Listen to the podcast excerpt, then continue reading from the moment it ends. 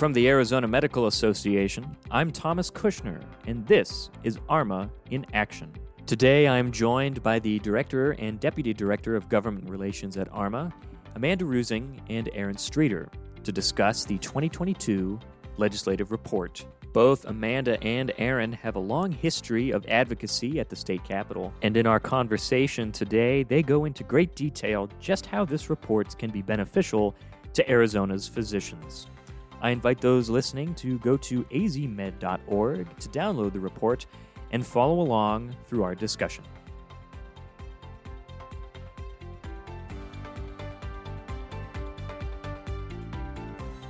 let's get started with the basics. So I think that it's important to just outline for either new members or those in the public who aren't aware what is the Arizona Medical Association's legislative report?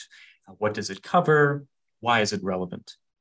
Well, our legislative report is a comprehensive summary of all of the things that the advocacy team has been working on um, down at the state legislature. We talk about the good, the bad, and the ugly, all of our victories, and, and the things that unfortunately are able to get by um, in spite of our best efforts. So, from the organizational viewpoint, it kind of tells you what our priorities are and what we've been working on.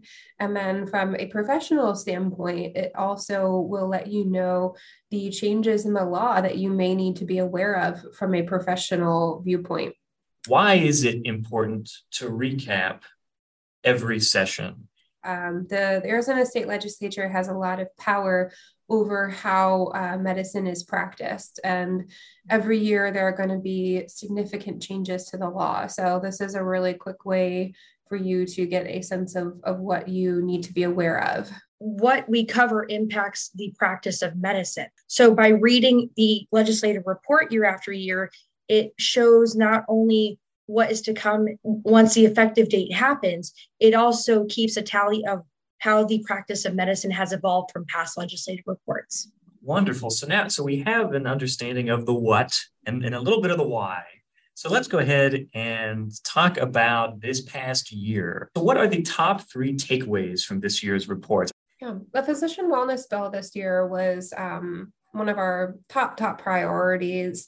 I think people are starting to understand the importance of taking care of your mental health, and I think this is important for for everybody but especially for those of us in the in the healthcare field because the stakes are high and and it's a very intense and high pressure career. An analogy that i've been using a lot to talk about this is when you're on an airplane whenever airplane is going down and they the masks drop you put your mask on first. You have to take care of yourselves so you can take care of others. And this bill really sets you up to do that in a way that it is going to be confidential. So you don't have to be concerned about anything potentially impacting your licensure or being discoverable in a med mal case. So our hope is that these protections really encourage people to seek out wellness programs and and think about their, their own well-being it's important to take care of yourself so you can have a long productive career in, in medicine and take care of your patients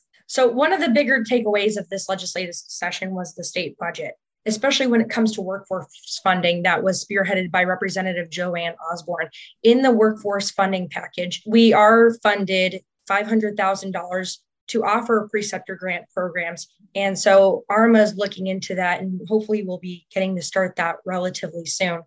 With this funding this year, I think that's something I would like to point out. This is going to be a multi-year effort. Um, we're obviously really happy to see the money invested in the nursing workforce shortage. There's lots of money going to nursing education and training, but I think something that's on my radar for future years that you won't see in this report is increased funding for GME. Um, that is mm-hmm. something that has been woefully inadequate in our state. We have um, excellent medical schools turning out well prepared students and then they have nowhere to go when when they finish their their medical training. We need to offer opportunities for residencies particularly in rural and underserved communities. So um, people build their ties here in arizona and stay in practice here in arizona. I wanted to uh, talk a little bit about some of the, the jargon or some of the terminology. What does it mean for ARMA to take, say, active support versus general support? What do these stances mean? And, and then and who decides what ARMA's stance is? So when you discuss active support versus general support, both positions regard a support of a bill, right? It's just the keywords active and general in what we do and what it triggers the advocacy department in doing regarding advocating in those sub specific areas. So when we talk about general support, it means we generally support the bill, but we're not giving a 110%. Rather, you know, we do simple stuff, but we're not actively going out and doing everything to pull out of the stops to make sure that the bills are passed.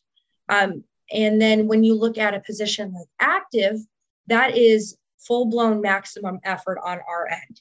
So we're emailing legislators, we're setting up meetings to discuss, we're testifying in committee, we're writing letters, we're gathering stakeholders to see who else can help us pass this bill. You know, and one of the prime examples is the physician wellness bill. I mean, we wrote letters, we sent emails, we talked to legislators. So we pulled out all of the stops to ensure that that piece of legislation will pass. Now, on the flip side, too, you have active non support and general non support, which is the same principles, but in the way that we're trying to defeat a bill. So the way these positions are determined uh, starts with the ARMA House of Delegates, which meets in the spring every year and we update our our policy compendium and that is the the document that we use to, to guide all of our positions. And then as far as the final finer details or things that aren't discussed in our compendium our legislative and government relations committee will review bills and land on a position through pretty robust debate and discussion. And there are also times where we do decide not to oppose or support something and we'll just actively monitor and keep our eye on it. And there are also things that we will be neutral on. Neutral, while it may seem like it's a no position, neutral is it's a word that carries a lot more power than you would think. You're not saying that it's an idea that you would support, but you're kind of saying that it's something that you wouldn't stand in the way from. So, a lot of medicine has been changing very rapidly over the last couple of years because of the pandemic. Is there anything in this year's report that can give us a glimpse into what the next session will look like? Uh, something that can be a, a guide into maybe what is the future hold?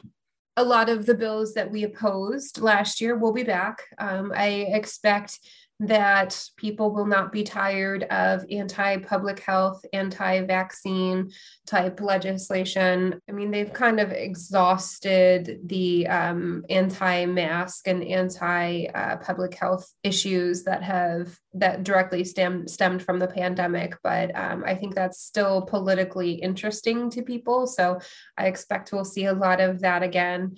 I love the term that you used, politically interesting. What is it about medicine that is so politically interesting?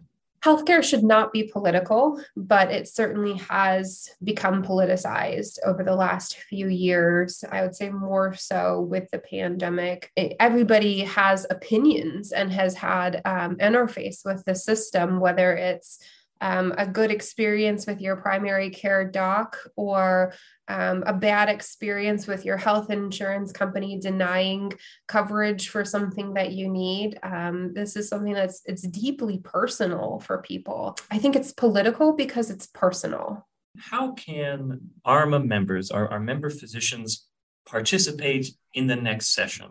There are a lot of ways that uh, ARMA members can get involved politically. We put out a lot of information throughout the legislative session on what's going on and what you need to be aware of and what you need to care about. So I would suggest carefully following Medicine This Week. We always include the latest and the greatest there throughout the legislative session, which uh, runs from January to April, May, June, sometimes July, we will put out alerts to our membership when there is legislation that is either something we really, really are opposed to or really, really in support of. And we will help uh, craft some language for you and we'll give you contact information for the relevant lawmakers. And uh, we put out these alerts so you know how to advocate for the profession on your own. So these are something we, we try not to overdo because I, I want to make sure it's a it's a tool that we use carefully. But when there's something that's really, really big that um, is up at the legislature, we'll let you guys know. And you can call, email, reach out to legislators on your own to express your support for or opposition for, for these big, big issues. So, another way that ARMA members can participate is our annual Doctor of the Day program. It is open to all ARMA physician members. So, essentially, what it does is any member can sign up. You come down to the state capitol and you provide medical assistance for the day. Doctor of the Day participants can also come down, meet with legislators, get a tour of the state capitol, and even have the opportunity to be introduced out on the legislative floor. No, that's a great plug for Doctor of the Day because not only do uh, physicians get to participate, but they get exposure to advocacy, to this whole other aspect of medicine that is a part of their profession. Yeah. Absolutely. I'll add that with Doctor of the Day, typically you are just meeting with lawmakers and, and getting to experience the legislative process. But there have been medical emergencies down at the Capitol. It can get kind of exciting down there. There have been some falls and fainting, and um, I think somebody, gosh, people passed out. Um, so we will put you to work. As we get down to the last two minutes of our time together, is there anything else that you would like to mention about the legislative report that we didn't get a chance to cover? I'll just add that we're we're really proud of this. A lot of work has gone into this document, you know, not only in its uh, drafting and creation, but the blood, sweat, and tears that we put into the advocacy department and um, in our time at the legislature in the spring. So um, this is something we're really proud of, and it shows it shows the good, the bad, and the ugly. So um, you know, we obviously want to highlight our successes, but it's important that you know about potentially concerning legislation as well. So we're very proud of this document. A lot of work went into this, and, and we hope you enjoy it. And that concludes this episode of ARMA in Action. ARMA in Action is part and parcel of the Arizona Medical Association's podcast, ARMA on Call.